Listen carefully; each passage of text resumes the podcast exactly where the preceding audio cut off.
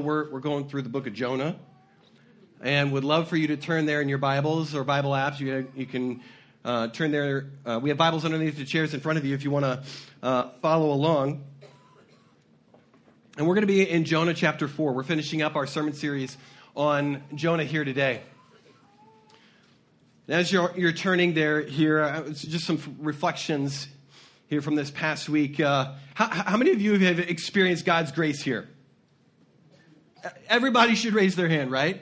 We've all experienced God's grace and, and, in so many different ways. And, and I was reminded in a powerful, a powerful and heavy way this week of God's grace and that uh, the relationships we have in our lives and the people and the loved ones that we have, even here in this room together with us, is a gift. God's grace means an undeserved gift. And we've been walking through the book of Jonah and seeing the extent of God's grace, the cost of God's grace to Jesus Christ to us. There's so many ways in which we experience God's undeserved gifts.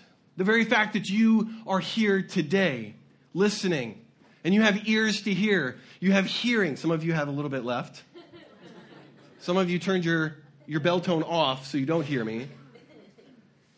This grace that we have those things.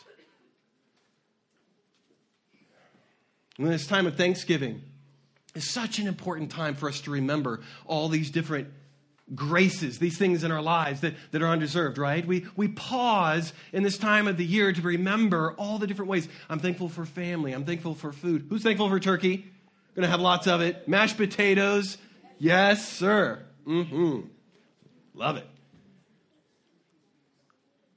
We're thankful for the ones who are around the table together with us. We don't know. We don't know when the things that we have will be gone.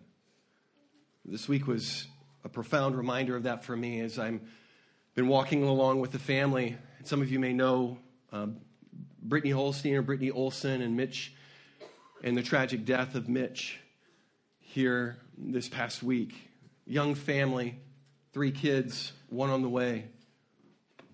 And, and, and this, this tragic accident is, is such a profound reminder that, that we don't have control. Everything in this life, every moment together that we have with the people we love is a gift. We're entitled to nothing in this life because this is a sinful, broken world. Sin has brought death into this world and just destroyed God's good, perfect plan. And God's God's, God's way of redeeming that is through his son, Jesus Christ, entering uh, hell for us, entering our individual hells with us. It's a reminder that every moment we have together is grace. And we want to remember that. We want to receive that. It's also a reminder that those around us, we don't know how much time that they have, and they may not know about the grace of Jesus Christ. They may not know about hope for eternity because happiness in this life is fleeting. But, friends, we're eternal, all of us. And we don't deserve eternity with our Father in heaven. We deserve the justice of God. And, and, and it's only through grace, through Jesus Christ dying in our place, through receiving Him and bringing us back to the Father, that, that we have that privilege, that honor, that grace of eternal life. And this is heavy things, but this is significant. We need, as the story of Jonas, Jonah reminds us, if we've received the grace of God, of salvation, how can we not share it with others who don't know it? Even if they're our enemies. If you haven't turned there, I'm going to read Jonah 3, verse 10, through the rest of the chapter. It's on the screen here. God saw their actions, that of Nineveh that they had turned from their evil ways. So God relented from, their, from the disaster he had threatened them with, and he did not do it. But Jonah was greatly displeased and became angry. He prayed to the Lord, Oh Lord, is this not what I said when I was still at home? That is why I was so quick to flee to Tarshish. I knew that you are a gracious and compassionate God, slow to anger, abounding in love, and a God who relents from sending calamity. Now, O Lord, take away my life, for it's better for me to die than to live. But the Lord replied, Have you any right to be angry? Jonah went out and sat down at a place east of the city. There he made himself a shelter and sat in its shade and waited to see what would happen to the city. Then the Lord God provided a vine and made it grow up over Jonah to give shade for his head, to ease his discomfort. And Jonah was very happy about the vine. But at dawn the next day, God provided a worm which chewed the vine so that it withered. When the sun rose, God provided a scorching east wind, and the sun blazed on Jonah's head so that he grew faint. He wanted to die and said, It would be better for me to die than to live. But God said to Jonah, Do you have a right to be angry about the vine? I do, he said. I'm angry enough to die. But the Lord said, You've been concerned about this vine though you did not tend to it or make it grow. It sprang up overnight and died overnight. But Nineveh, more than 120,000 people who cannot tell their right hand from their left, and many cattle as well. Should I not be concerned about that great city? Let's pray. Holy Spirit, open our hearts to hear you, to receive you. The Lord, where your grace is stopped, where we've got some spiritual cholesterol or blockages in our hearts that, that, that, keep the grace that we receive from that you give us from flowing out into the rest of our lives. Lord God, we pray you would break that free today. Lord, may we be your agents of grace, your vessels of grace. Lord, that the world may know, Lord, that many would come to salvation. Jesus, encounter you through us Holy Spirit, come upon me, your servant, to proclaim your word and change me, your broken servant. In your name we pray. Amen. As Courtney with the kiddos did a great recap of this great story of Jonah, it's important that even though, eh, as Courtney read it to the kiddos, we can oftentimes come to the story of Jonah and, and minimize it and make it very much a, a, a, a kid's story. This is, this is history. It actually happened. It's not fiction, which is significant. It's, it's, it's, it's written in such a crafty way, though, that it makes us think, though, this can't have really happened. We can easily just relegate it to some kind of fairy tale. But this actually happened. This is factual history. It's Jonah, this man who, who rebelled against God. He's God's servant. He rebelled against him. God showed him grace. He rocked his boat and rocked his world to show him grace, to bring him back to himself, because he does that with all of us, right? He rocks our world, not to harm us, but to bring us back to us, to himself. And Jonah knew that he had encountered the grace of God. He knew it. He cried out in the stinky, yucky belly of a fish cried out and worshiped to God. And he obediently went after God's work to tell the Ninevites God's message. And we come here to this point that the message has gone out and like wildfire, the good news or the bad news spread among the Ninevites. They all repent, they turn to God, they, they, they, they're changing. It's, it's genuine, it's real. And Jonah is so excited. He is so happy that, there's, that they were saved. He's throwing a party for them, right? Anybody pay attention there? No. Wrong story, wrong Jonah, right? This is where, where, where the story is beautiful and, and, it, and it tells our story as well. The Jonah's angry I mean, I mean, it says he's exceedingly angry. Like the Jonah is extra. I mean, the dude is full on uh, uh, uh, uh drama king, super diva, extra. The dude says, because God saved them, let me die. Oh, I can't take it. My gosh. The dude's got a bad attitude. It's horrible.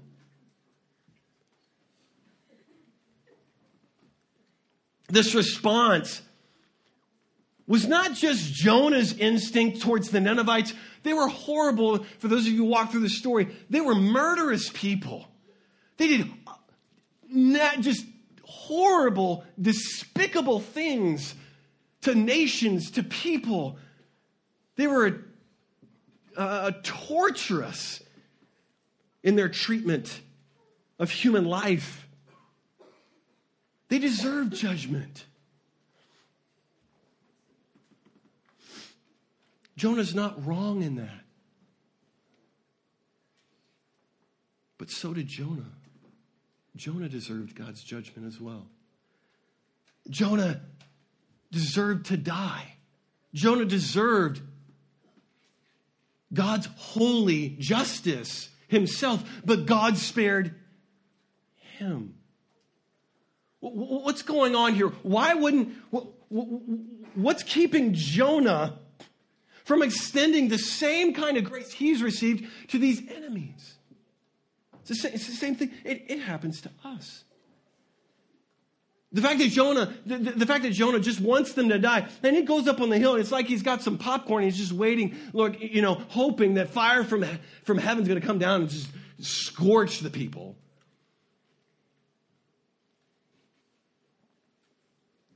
Why is his response? His response is much like ours. Our hearts get bitter too.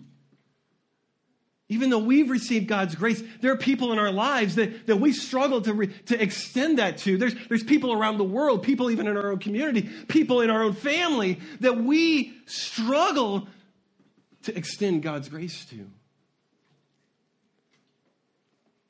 Leslie Allen, a Bible scholar, writing in the Word Biblical Commentary, says this: a Jonah lurks in every Christian heart, whimpering his insidious message of smug prejudice empty traditionalism, exclusive solidarity. He that has ears to hear, let him hear and allow the saving love of God, which has been outpoured in his own heart, to remold his thinking and social orientation. There's this human condition that we all have where, where, where we can create double standards, that, that, that we're worthy of receiving God's grace and patience and kindness, but, but certain people are not. We're, we're, we, have, we are the same kinds of people with double standards who, who think we should be treated uh, with, with a certain way from others, but, but, but, but they don't deserve it from us. We're guilty of the same kind of narcissistic self centeredness compartmentalized lifestyle. All of us are brought to equal ground in need of the cross, in need of Christ to, to redeem us and change our hearts so that we extend His grace to all people, just like Jesus has extended it to us.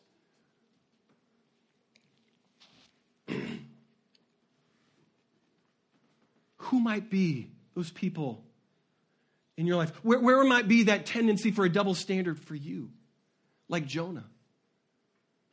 Where, where, where might God's grace not be freely flowing? Is it a family member? Is it a friend, a coworker? Is it a specific people group? When you think of, of, of, the grace of God, of being in heaven and, and, and the joy and peace and love of God for eternity, who do you not want to be there?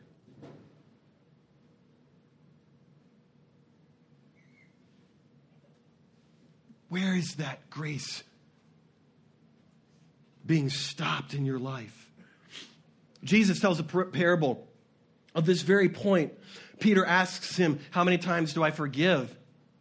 You know, in the Jewish tradition, there was a, they actually had a number. Like, if you've forgiven them so many times, then you're done. Like, you're, you're off duty. Like, you, you, you've tried, and they're just damned. Jesus goes into the story uh, uh, of this, this un, uh, called the unmerciful servant, and, and, and there's this king, and, and, and, and the servant owes him an enormous amount of money. The guy cannot pay it off, ever. Millions and millions of dollars in debt. And, and, and he's working at Kwik Trip. He can't pay it off. Ever. And what that means is not just jail for him, but jail for his family. And what that means is slavery for he and his family for the rest of his life. And he goes to the king and he pleads, Would you please have mercy on me? I, will try my best to pay back. Please have mercy. And, and the king, and the king says, I'm going to cancel your debt. I'm going to, I'm going to, I'm going to cancel it all. And you know what that servant does? Is that servant goes off and he finds another servant who owes him like 10 grand. A small amount that can be paid. Owes him 10 grand. He goes off and he's strangling, pay me now. The king hears about this. And he has that, that, that, that servant dragged it before him, and, and, he gives him the right and he explains to him, I forgave you a debt that's insurmountable. And yet you're going after this other servant about something so small. What, how, how can you, throwing you into jail? You deserve judgment. You will pay off or won't pay off your debt ever. Jesus is illustrating how can we? It's impossible for us to put a limit on forgiveness, to put a limit on grace to others when the gift that He's given us cannot be quantified, does not ever end. It's so intense and so unconditional and it's so overwhelming. The grace He has for you. You are so loved, friends. Every one of you here. You are so loved. You are seen in your struggle and your pain. And he's with you. You are, you are known in, in your deepest, darkest secrets and, and, and, and sins. And he knows you. And, and you are loved, friends. You are loved. And Jesus paid for you. You are loved at the cost of Jesus. How can we not extend that to others? If we've received that grace. David Platt says this every saved person this side of heaven owes the gospel to every lost person this side of hell. Whoa. That's heavy. But think about that. Guys, we received the gospel, the good news from others who, who, who were faithful and let God's grace flow through them. Is this not the case for everyone, including those that we're in conflict with, those who have hurt us, those who are enemies, those who are imposing uh, cultural values that are immoral and wrong, and, and these, these, these culture wars or, or, or political wars in our society. All people are God's creation. He loves them. And He wants them to know His grace because all of us are enemies, His enemies, at some point.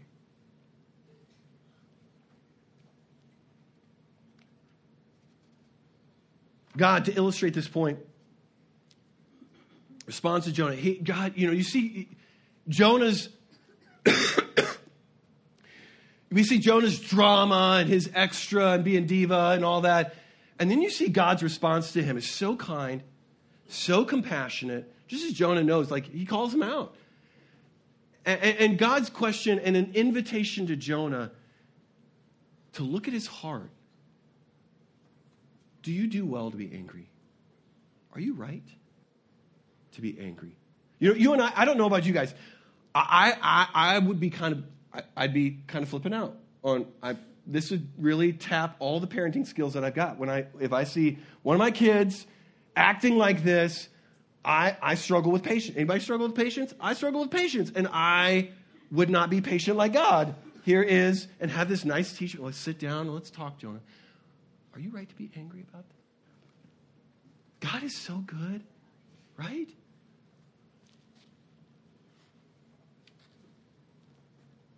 Jonah ignores God, He knows the answer. He doesn't want to respond, right? Do you have any kids that do that, or have you had students or anything like that? In, like you're having that teachable moment, they're just like, they're like, I'm not listening. Uh, I don't know what you're saying. Jonah goes up on the city hill, and he's he's he's out under the sun. He's going to watch. He's like, again, I, I, I'm waiting for the show. Let's see God's judgment come down, and. Uh,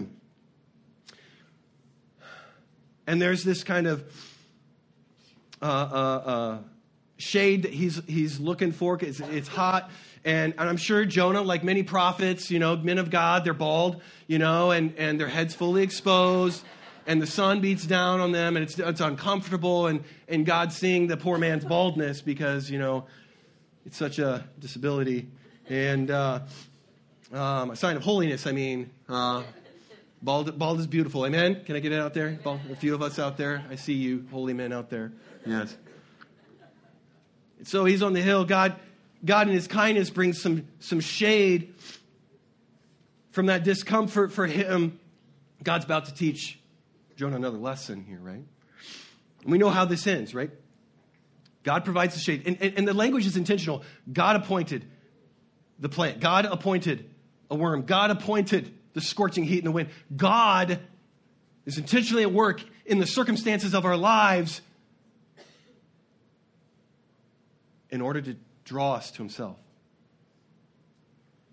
This plant that he causes to grow up, and Jonah loves it. Jonah's digging this.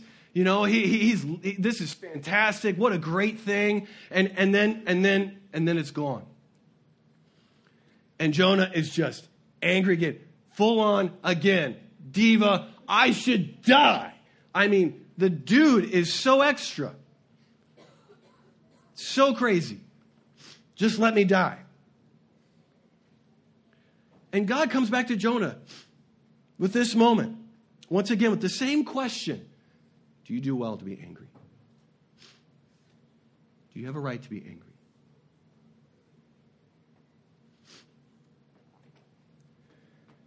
God pointing this out to Jonah was to expose you prefer, you, you, your priority is your comfort. Your priority is you. Your temporary pleasures in this life, your priorities are misplaced. You didn't even create this plant. I created these people. I created them. And I want them to be set free. I want them to be redeemed. My love isn't just for Israel, it's not just for the Jews, it's for all people everywhere. No matter what they're going through, no matter what shade of color of skin, no matter what culture and language, no matter what kind of temptations and sins they struggle with, my love is for everyone, everywhere, at all times, because they're my creation. And you are concerned about your comfort. Jonah. Your priorities are off. Man, guys, it is so good that we are not like Jonah, right? Right? It's so good that he is some kind of special ugly and messed up, right? We are going to pray for Jonah, for a prayer meeting after service here for Jonah, even though he's dead five, 2,000 years ago. We're like Jonah, right? God's working in our lives to disrupt you and me, to show us the idols, the things in our lives that are misguided priorities, the little things that get in the way, that we're more concerned about our comforts, we're more concerned about our temporary pleasures and, and happiness and, and these things than we are about people whose eternal condition is that thing, it's eternal. Their, their, their, their destiny is not momentary and temporary like our pleasures, like our comfort.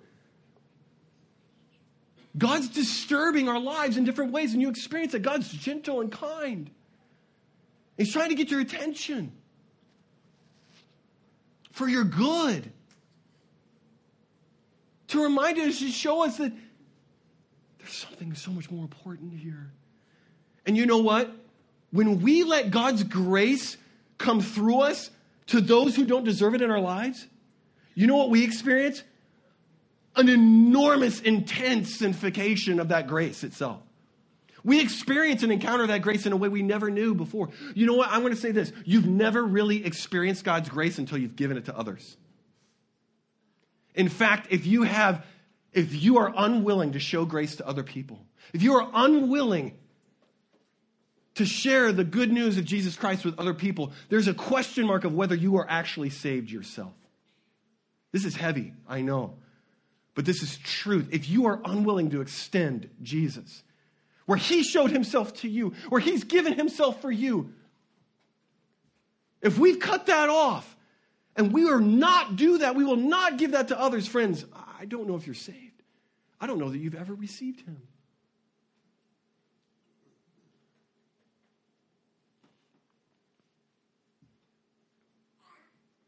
God's also at work in little ways in our lives.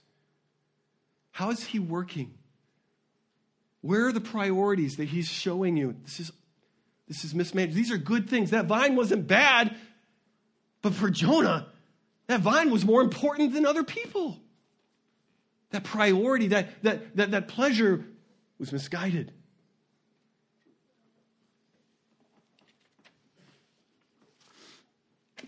in Tim Keller's book, Rediscovering Jonah. He's got this poem. He shares John Newton. Uh, have you ever heard of the song Amazing Grace? I mean, all of us have heard the song Amazing Grace, right? The guy, this guy, John Newton, wrote that song. He, and he has a poem that he wrote in response to Jonah, in Jonah chapter 4. And I want to share this with you because it really gets to our hearts as well. I asked the Lord that I might grow in faith and love and every grace, might more of his salvation know, and seek more earnestly his face. I hope that in some favored hour at once he'd answer my request, and by his love's constraining power subdue my sins and give, my, give me rest. Instead of this, he made me feel the hidden evils of my heart and let the angry powers of hell assault my soul in every part. Yea, more, the, with this, with his own hand, he seemed intent to aggravate my woe, crossed all the fair designs I schemed, blasted my vine of comfort and laid me low. Lord, why is this? I trembling cried. Wilt thou pursue thy worm to death? Tis in this way, the Lord replied. I answer prayer for grace and faith. These inward trials I employ from self and pride to set you free and break thy, thy schemes of earthly joy, that thou mightst find thy all in me. John Newton, hundreds of years ago, knew this very thing. The Lord was using the circumstances in his life to bring to the surface these things in his heart and his mind in order for the Lord to, to, to, skim it off the top, in order for the Lord to set him free, in order for the Lord to replace those things with himself. What is he doing now in your world, in your heart, in your life? You see, the story of Jonah, it ends in a particular way. It ends with a question mark. The story of Jonah ends in a very unique way. The question mark implicates that you and I are the ones who answer the question, the readers. We don't know what happened with Jonah. We don't know, know what, what, what would happen next between him and God and the Ninevites. We don't know. And that's intentional.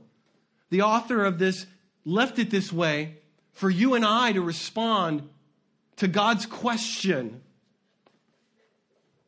There's more than 120,000 people here. Should I not care about this city? Should I not care about these people? You and I finish the story and tell the rest of the story with our lives. Will we let these temporary things, our comfort, our temporary pleasures, replace and take priority over the care of others and the, and, and the eternal destiny of their souls?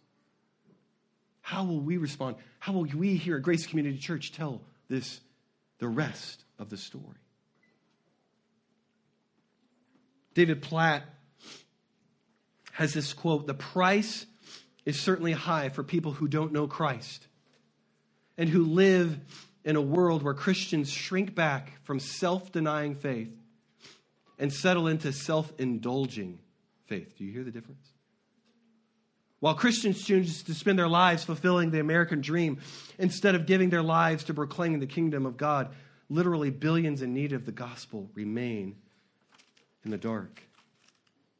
As I mentioned earlier, in the tragic death here of Mitch Olson, this young man and father and husband, son, we don't know when those around us, when their time will come. I was fortunate to have the privilege to pray with Mitch as we did premarital counseling together to receive Jesus Christ as the Lord and Savior. You don't know when others around us, when their time will come.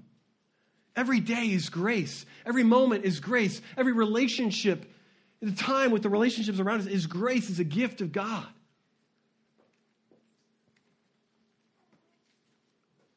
As we respond to Jonah, as we respond and, and close this whole sermon series up, the whole book has been about Will we be like Jonah or will we be like God? Or put another way, friends, how are we like Jonah? Because we are, right? If we're going to be humble and honest, we're all like Jonah. But it doesn't stop there. How can we become more like God? Let's go to Him. Let's go to the cross. Because that's where it all starts, right? We won't give grace unless we've received it. Let's come to the cross receive forgiveness for where we've made other things priorities, where we've cut off others and said, Lord, they don't deserve it. But we've created that double standard. We believe we do. Let's ask forgiveness. Let's receive God's grace that we don't deserve, that we may give it. Remember, friends, the things in our lives, God's, God's stirring your world in different ways, in subtle ways, in kind ways, in patient ways in sometimes profound ways, He's wanting to get your attention. He wants to set you free. That His grace can freely flow through you and me. I'm going to have the worship team come on down. If God, if there are things that are just right there on the surface and you need prayer in terms of helping, Lord, I need your help to release these things in my life. There's, there's issues of forgiveness, or there's, there's issues of priorities that are out of place, and you just need some prayer and you need some help. C- come and, and reach out to, to myself or Pastor Jose or one of the other uh, leaders, elders here, and their wives. Let's go to the Lord here, friends. Father, we respond as we consider Jonah and, and just the weight of this message, the weight of, of Jonah's example. That how absurd it is of his response to your kindness to, to Nineveh, his enemies. Lord, in the same way, how absurd it is in us that we would withhold your grace from those around us. Or we would be so self centered, so narcissistic that we just don't even want to give your grace. We don't want to share about you with others. God, forgive us. God, where, where we are like Jonah and, and there are other priorities, other things that